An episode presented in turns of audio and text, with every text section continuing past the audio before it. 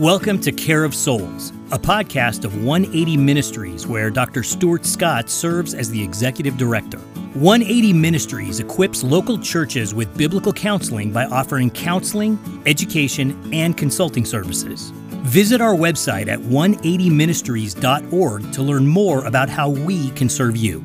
This podcast is being recorded in cooperation with the Masters University, where Dr. Scott also serves as a professor of biblical counseling. Visit their website at masters.edu to learn more about their programs in biblical counseling. Thank you for tuning in to the Care of Souls podcast. It's a blessing to be here again with Pastor Adam and Dr. Scott to discuss the next episode in our series, which is Increase and Abound in Love for One Another from 1 Thessalonians chapter 3 verse 12, which says, and may the Lord make you increase and abound in love for one another and for all, as we do for you. What do you think about this one, guys? Hmm. Wow, well, what a blessing to talk about love today. Mm-hmm. Lots of one another's, but in many ways, we kind of say that this one, loving one another, is in a way a summary of them all. Yeah, I would agree. Loving one another is so key to the Christian life. And I'm curious, Dr. Scott, what are your thoughts about what's going on here in 1 Thessalonians 3:12? What kind of maybe is in Paul's mind to help have him talk about increasing and abounding in love for one another? You know, like um, the other epistles and even the Gospels, uh, the loving God and then loving your neighbor, uh, all of the one another's are right in that love your neighbor. Yeah. Uh, and expresses how to love your neighbor well as Christ wants us to. But his theme of love it shows up in almost every one of the epistles. Uh, the most important of the fruit of the spirit, almost. It's just, it, it, as you said, it encompasses all the way to mm. to manifest our care for one another. Mm-hmm. And here in this church, at the church at Thessalonica, um, where several topics are addressed, and uh, we'll deal with another one on comfort that he deals with in this uh, letter as well. But uh, he seems to constantly bring back the gospel of God's love for us that should be motivating us to love one another. Mm. And it, it it covers so much. It helps everything move well. All as you mentioned, all the one another's. It, it keeps us in harmony. It keeps us bearing one another's burdens. It keeps us praying for one another. All all of them are sort of motivated and, and borne along by uh, God's love for us uh, through Christ. Mm, amen. Well, when we think about love, we can't help but to think about some of these original words in the Greek that have mm-hmm. been somewhat common mm-hmm. in the church. Most people are familiar with agape love, phileo love. Uh, tell me, which one of these two is this particular love? Uh, this is the agape. This is the uh, more of a committed kind of love for one another. Okay. a sacrificial care and commitment uh, it may involve feelings, it may not, because we're told to love our enemies, and usually mm. you don't have a whole lot of warm feelings for someone who wants to kill you mm. uh, day in, day out. But this one is much more of a, a committed, a care uh, for one another to meet their true needs. Okay. So the phileo love that we hear about in Scripture is more of a friendship love, mm-hmm. brotherly love, uh, to be there as a companion and as a, like a brother and encourager. You're saying this one is a little bit more of the committed. I'm here to serve you, encourage you, help you, even at the detriment of myself. Yes, and this is a time you know apparently persecution was hitting this church, uh, and loved ones had died. So there were some mm-hmm. things he had to address on that end as well. But at First Peter, Peter did the same thing in a time of suffering and difficulty. Man, let love, and First Peter 4 8, let love really excel. It seems when the pressure is on, uh, the friction between people mm. begins to escalate. Yeah, there's a lot of tension, mm-hmm. a lot of mm-hmm. difficulty. And in those moments, we need to be loving one another. Yeah. And you're saying that it's more of a commitment than an emotion. Maybe we should just talk for a moment about the balance between the 2 mm-hmm. Is it possible to have commitment to love, which is so duty driven that we don't have any desire? Is there a place for that in the biblical concepts of love? You know, that's, um, we're not commanded to feel a certain way. Uh, God's not against, obviously, feelings. Yeah. But when you're told to love people, it in spite of uh, their situation, despite in in spite of what they may be uh, unsaved, uh, your enemy, cursing you. Yeah. Our current feelings and uh, how we interpret love oftentimes, that'll lead us astray. you yeah, the contemporary interpretation is I love you, meaning I'm feeling it Right. and I'm desiring it. Right. And you're saying, hey, even if that's not there, right. The Bible in this word agape is calling you to make a commitment to show and care for somebody with this kind of love. Yes, and the, and the thing that really helps us to do it for the right reason uh, and for the right goal is again reflecting on God's love for us through Christ. I think of the Second Corinthians five, where it's the love of Christ motivates us, uh, constrains us.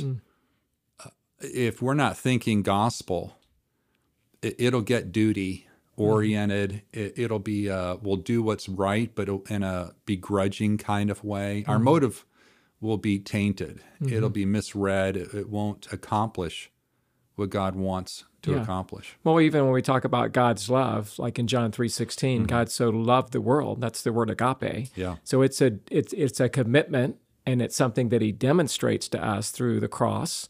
But we wouldn't say that God has no affection in his heart for his elect and for those he's calling out of darkness into light. Right. In the perfect world, then I guess we would say it is a commitment, but maybe as you're faithfully obeying the command to love, God also is enhancing you with an appreciation and some type of affection because it's being done for his glory. Yes.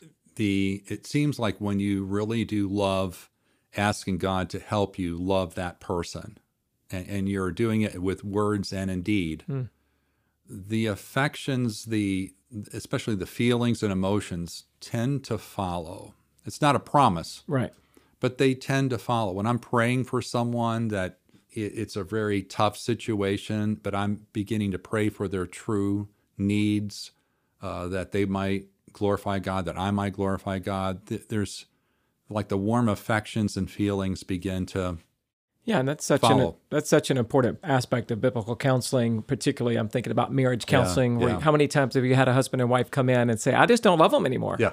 And in that moment, they're saying, feeling, Yeah. I don't feel like I love them anymore. And then how would you help correct them and, and counsel them if that's how they presented? Yeah, if, if that's how they're interpreting love, which is a very popular uh, definition, I'd want to help uh, encourage them to be taught what the scripture says. Like 1 Corinthians 13 describes what true love is like and what it does and doesn't do, and, and try to help uh, educate them with the scriptures. And then let's practice that by the help of the Holy Spirit. Okay. And, and part of the big concept here is that love is not a noun or a feeling per se, but it's a verb. Yeah. Talk to me about that. Yeah, the, the words that are used, especially describing love in 1 Corinthians 13, uh, as some will say, that's more uh, motion than emotion. I, I wouldn't want to part the two, but it you get the idea. It's it's on the move. It's moving towards them in the right way, and it's uh, not moving towards them in the wrong way. So what love is and isn't is motion. Uh, it's God loves us, and we know it because He sent His Son. It He demonstrated it. Right. You don't have to ask someone, "Do they love you?" You can pretty much see it. I mean, it helps to have the words, but you can see the sacrificial actions from that person. Yeah, you're going to see the the love in motion, like Mm-hmm. you're saying, and of course, First Corinthians, we're talking about chapter thirteen, verse four. Love is patient, Mm-hmm. verb, and kind. That's a verb. Love does not envy. Again, it's a verb or boast. It is not arrogant or rude. It does not insist on its own way.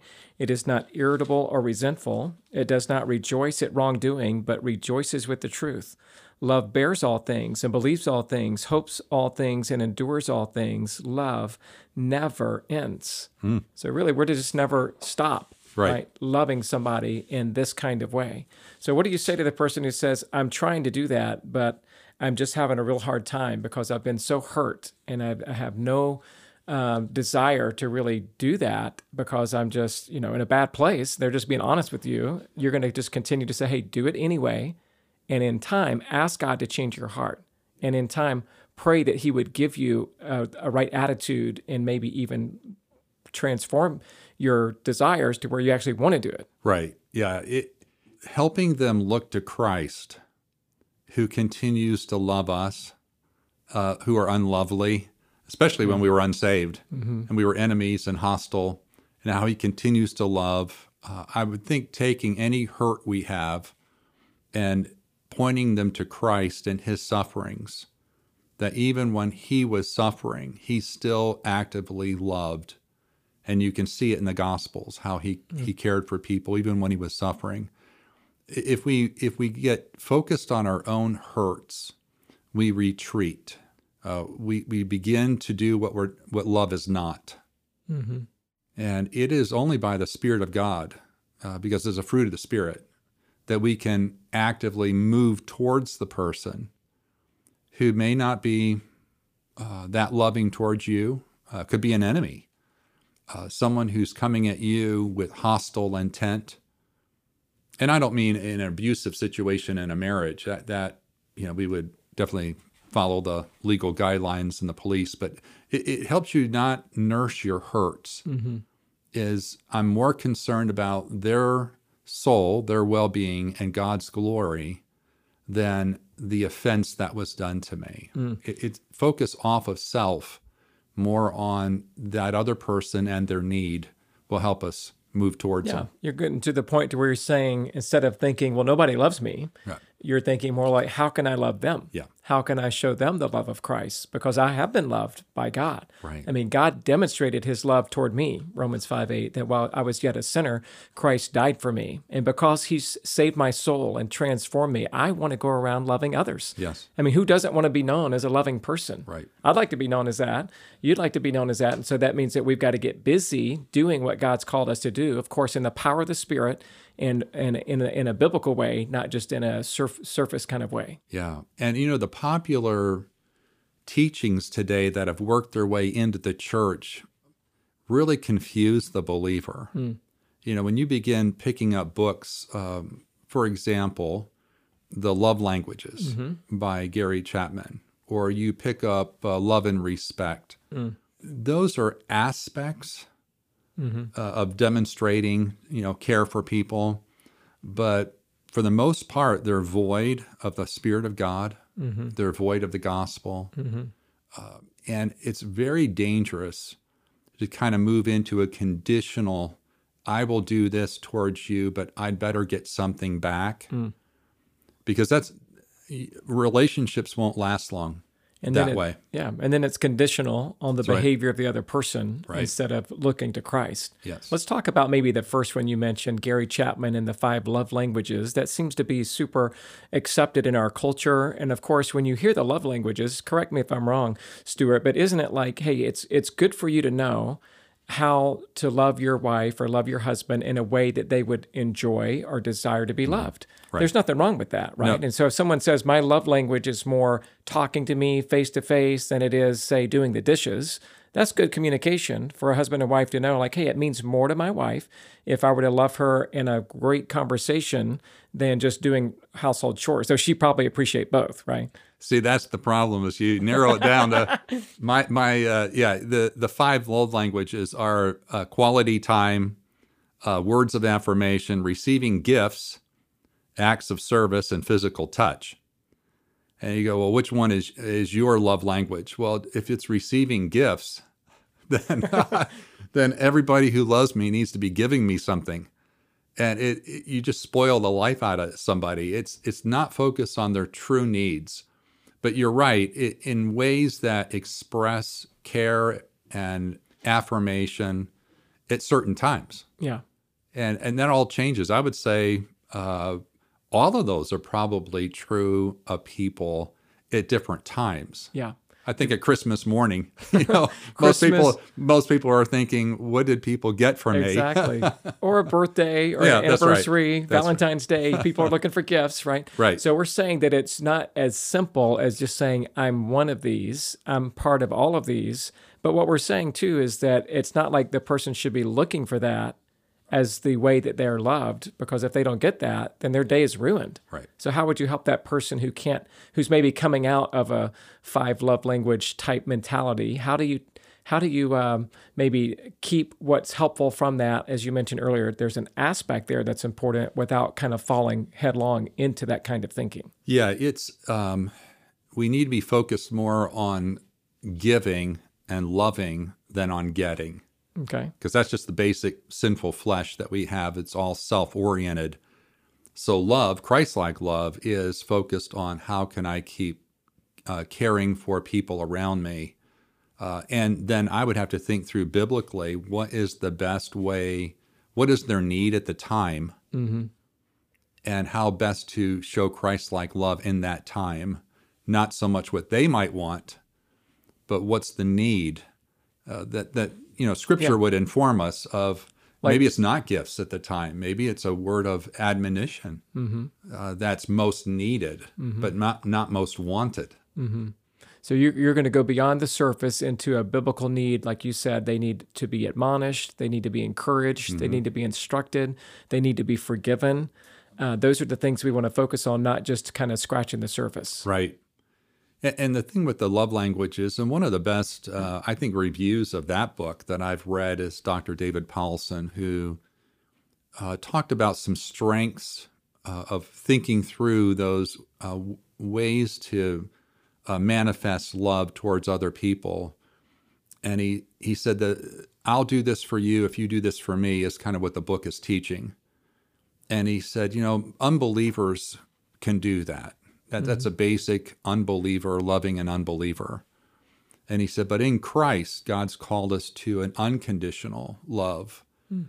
that goes deeper into the soul of a person on what is their true their true need before God and takes us in a whole different way. And that book has no gospel in it. I think it doesn't even mention the Bible.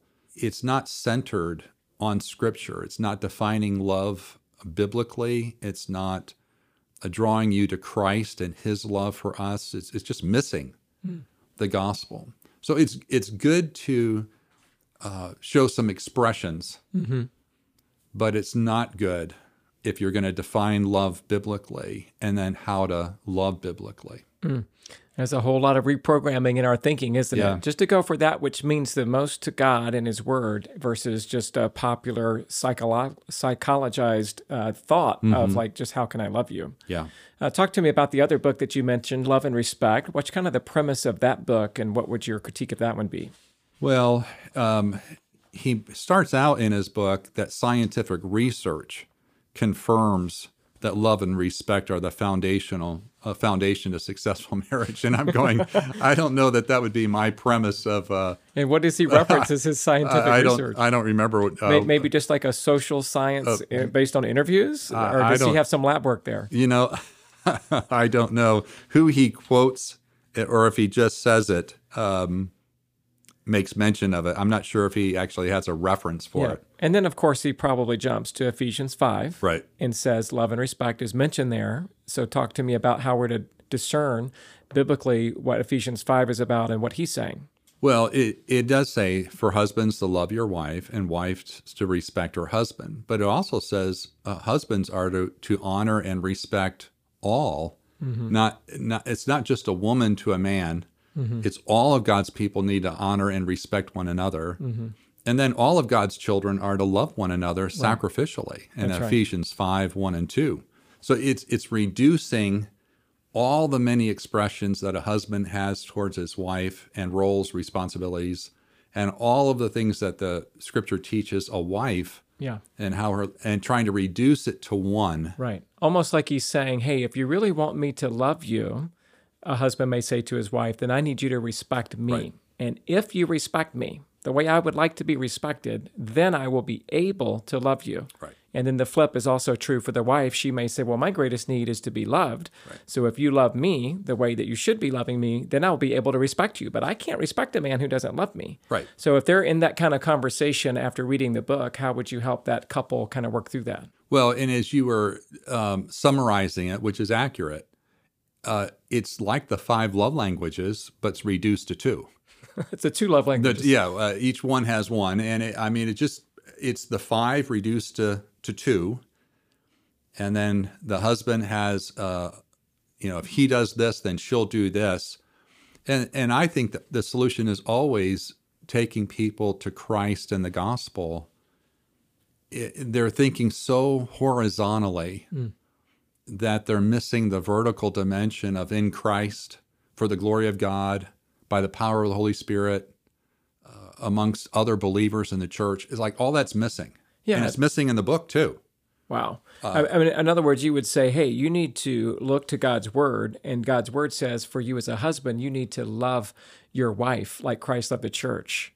So it doesn't give a condition in that moment about, oh, if she respects you. Right. So you're saying whether she respects you or not, this is what God's called you to do. And you can only accomplish this by you looking to Christ and being filled with his power so that you can do what God's called you to do, whether she ever respects you or not. Yeah, I mean, he he writes uh, that uh, women have one driving need, you know, and husbands have one driving need, and misses what the driving need is to be reconciled and forgiven with the Lord. The vertical's missing. Right. It's just one driving need, and that's to be met by their spouse. Hmm. It's not even bringing Christ in to a person's walk, life, relationships. It's very man centered and Yeah. very focused on one's temporary happiness Yeah. than Well, one's holiness. Well, let's take the flip side. Let's say there's a really staunchly biblically trained couple who knows their roles and responsibilities so well. And so they are going to Christ and they know the doctrine of justification and the doctrine of sanctification and they understand all of that to a T. But the problem maybe with that couple is they're not showing any practical, emotional, uh, touchy feely interaction between them. So, how would you counsel them? And that's a place where helping people to think through application. How might they, the doctrine they know, how might that be expressed in ways that are loving, meaningful, and needed by one's spouse? So it's like jump starting. And, and people can be pretty creative if they think it, you know, if they put their mind to it and think through uh, ways to care and just listen to the other person. Say, well, this is how during this time uh, of the month, this this would be very helpful for me. Well, the guy just needs to listen mm-hmm. and then try to adjust, and that's how he can most love her as Christ loves the church. Thanks, guys. To our listeners, how are you seeking to fulfill the commandment in John chapter 13, verses 34 and 35 to love one another, believers and unbelievers, in the same way that Jesus loved you? Remember that how you love others reflects on Christ as you represent Him. And think of at least one person you've neglected to love abundantly. Repent of your unloving attitude and think of specific ways you can demonstrate your love for God and others, keeping in mind that love is an action, not a feeling. Let your love for Christ and His Word guide you, and your feelings will follow. May the Lord bless you as you seek to increase and abound in love for one another according to the truth. Until next time, take care. Thank you for joining us today on Care of Souls. We hope you were challenged and encouraged by the truth from Scripture and are better equipped to serve Christ in His church. Visit our website at 180ministries.org to learn more about our resources and services. Until next time, love the Lord your God with all your heart, with all your soul, and with all your mind, and love your neighbor as yourself. May the Lord bless you as you abide in Him.